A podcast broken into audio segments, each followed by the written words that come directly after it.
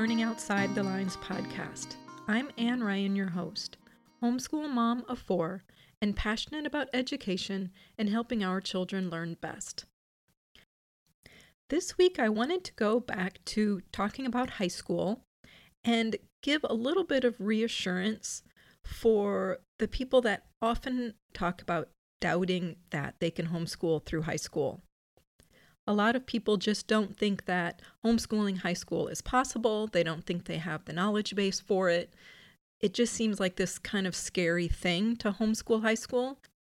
And a lot of people think that they really need to send their children back to public high school to finish out their schooling years. And I just wanted to share our example of how high school has been working really well for us.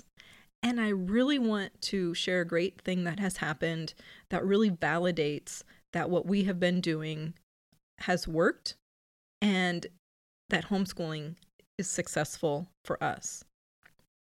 So I really wanted to share a little bit about our background with language arts. So we have definitely done more of a Brave Writer style of writing, and we definitely do not do a very formal language arts curriculum every year. We definitely do not. I want to share what we've done for my current high school daughter, who is 17. She's a high school junior. And she has pretty much done a very kind of sporadic language arts curriculum throughout the years that has worked well for her. One of the things that Julie Bogart with Brave Writer talks about is you really don't need to do grammar every single year. And I totally agree with that. We did grammar maybe third or fourth grade, something around there. We used Growing With Grammar for a couple years. We skipped a few years, then I think we used it again in seventh grade. And then we skipped another year, and then we did Word Roots, which is more for vocabulary. That was it for grammar. So we only really did kind of formal grammar for maybe 3 years. And then the Word Roots, which is kind of just a supplement to that. And then we, in those early years, did not use a formal writing curriculum. We used Brave Writer, which is a lot of free writes, a lot of getting your ideas out on paper. And we definitely did a lot of that, but without a lot of formal structure, which I think was great for her because she's my creative daughter, and that was really good for her just to get her ideas down on paper. And we also never did spelling. We never did a formal spelling curriculum. She did a lot of reading. We did a lot of reading, and spelling was just one of those things that I just did not do a formal program for at all. Now, as she got closer to high school, we definitely did do a workbook writing program that I had used with my older son that I found was very succinct and practical and useful. And that was called Writing Skills. And there are 4 levels. There's a level A, and then a level 1, level 2, and level 3. It's just a very inexpensive, practical expository writing kind of workbook. And I found that to be very useful and successful for us. It's not a whole big curriculum. It's just a workbook that basically shows the structure of writing for different expository things, such as your 5-paragraph essay, your basic research report, a personal letter, a business letter, those kinds of things. And I will put a link in the show notes for that. It was something that we did in, I think, maybe 8th and 9th grade, something like that. And mainly that was just to kind of check off the boxes as far as making sure that the formats for all those kind of core expository writing styles were all kind of taken care of. I just wanted to make sure that they were all covered. And so that was kind of why we did that workbook. And it was something that we were able to easily get through in a year.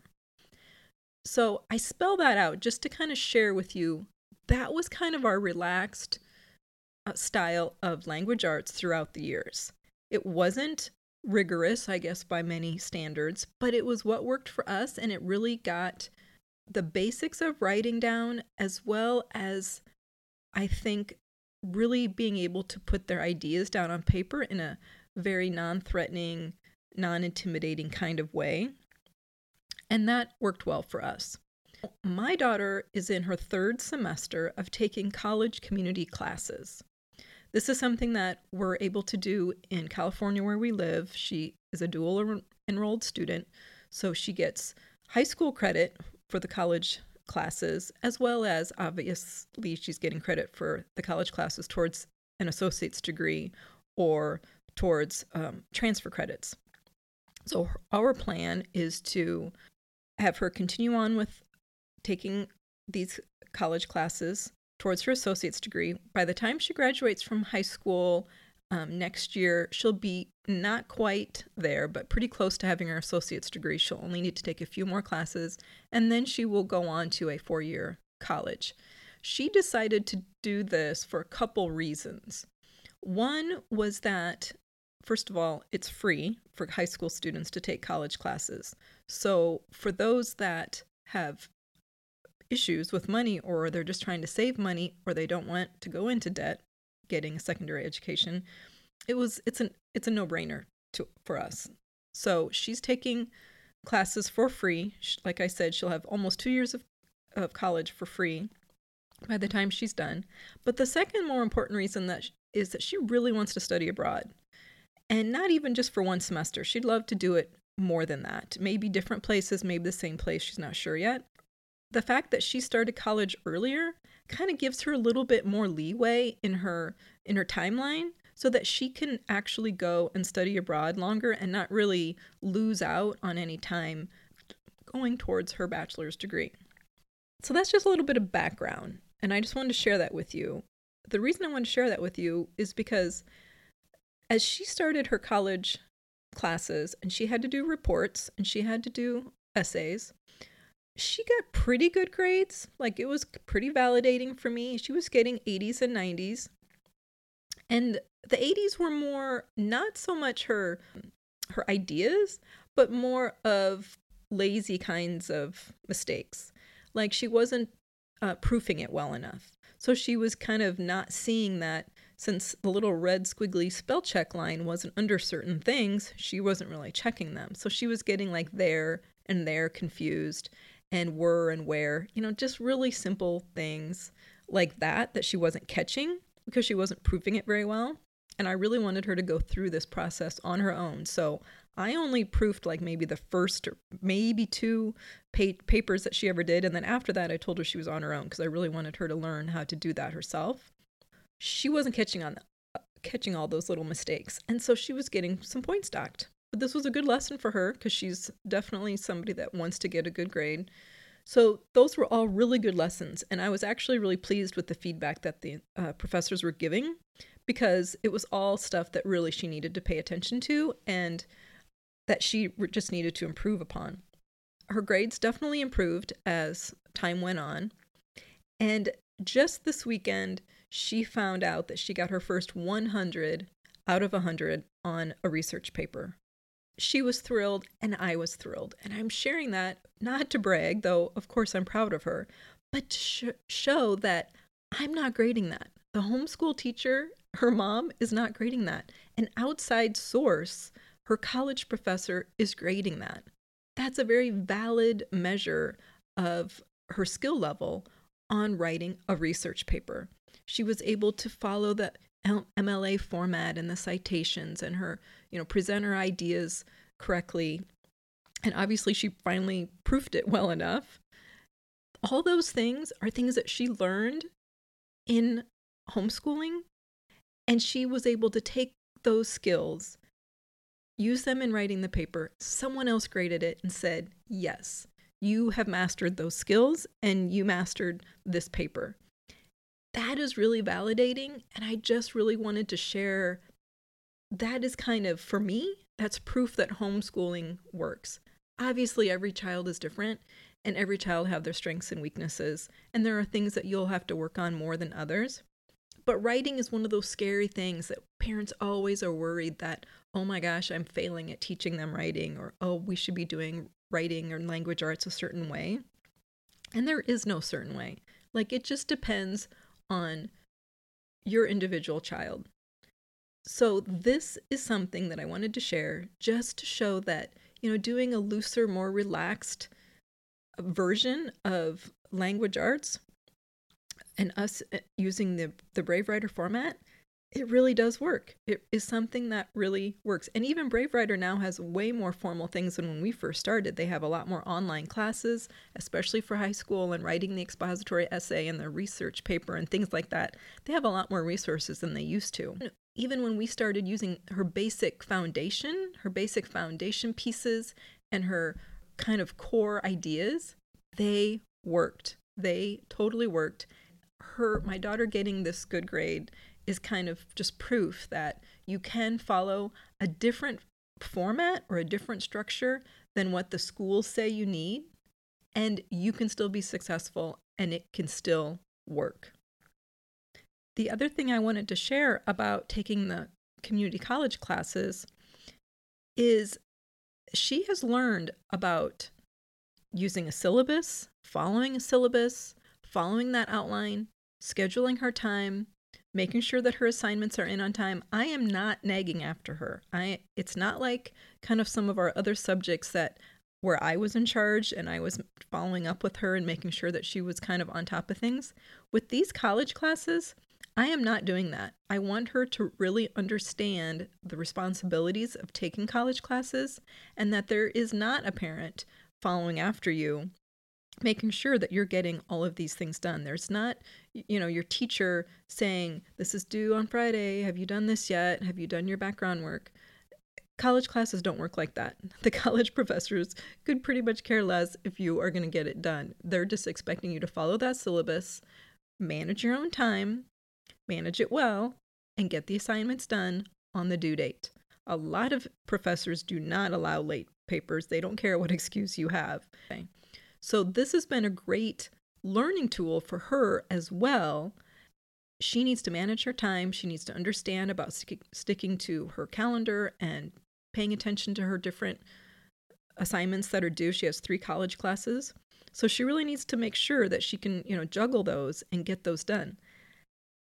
I like that she's been able to do it as a high school student instead of kind of being trial by fire that a lot of freshman college students experience when they're thrown into a college situation, when they're away from home. They have always had that hand-holding, and they don't really know how to deal with it. And a lot of kids get stressed out, and a lot of kids don't succeed. I like that we've been able to ease into it, so to speak, and that she's been able to experience this stuff in a kind of a different way, so that when she does continue on with school and when she does eventually go away to school, I think she will be so much better prepared and more successful. So that is what I wanted to share today. I wanted to give a little bit of validation, a little bit of quote proof that homeschooling high school can work, and it really doesn't have to be as scary and as intimidating as some of us make it out to be when we're thinking about it down the line. I still have a 9-year-old. I still have a long way to go. So I'm still thinking of these things for her because I know her experience will be different than my older daughter's experience. I have an older son who is also in community college. He's taking a little bit different route. He's working on certificate courses. And again, he kind of went through a similar experience where, his first semester he struggled, wasn't quite sure about how to do some of the assignments, and then got good feedback. And now this semester with his 4 classes, he's getting all A's. So again, it's a learning experience, but again, it validates that the fact that he's getting A's from someone else other than me shows that even though we took a more relaxed, and even my oldest son was a lot more unschooling in high school than my daughter is. She's definitely a more academic track. But even showing that him doing unschooling and he's getting A's in his classes this semester show that they learn what they need and when they need it. So it's, again, very, very reassuring that when you look at some other examples and some other people's experiences, there's good and there's bad and there's challenging and there's successful. But basically what it all rolls down to is that it can work. You have to make it what you want it to. And you have to make it to work for your individual child. So that's what I wanted to share today. I hope you'll subscribe to the podcast if you haven't already, so that you know when the next episode is released. I try to release every Monday. and I will definitely put all the links of things I mentioned into the show notes. I also want to share one last thing. If you are in the Southern California area, or if you'd like to come to the Southern California area, there is a great event being planned for February 1st through 3rd in Irvine, California. It's called Game School Con. You can find it at gameschoolcon.com. It is going to be all things game schooling and games and learning through games. And it's going to be a fabulous event. For sure, I will be there. And I will put a link in the show notes for that, but I just wanted to put that out there for anyone that would like to come to Southern California for the weekend, or if you already live here, it's in the early bird registration right now, so it's very affordable, and it's going to be a great, great event. So I just wanted to share that. Also, I want to encourage you to check out my Instagram at Latte Books 2 read, and on Facebook at Learning Outside the Lines podcast. So thank you so much for listening today. I hope I've given you a little bit of inspiration. And until next time, don't be afraid to go outside the lines.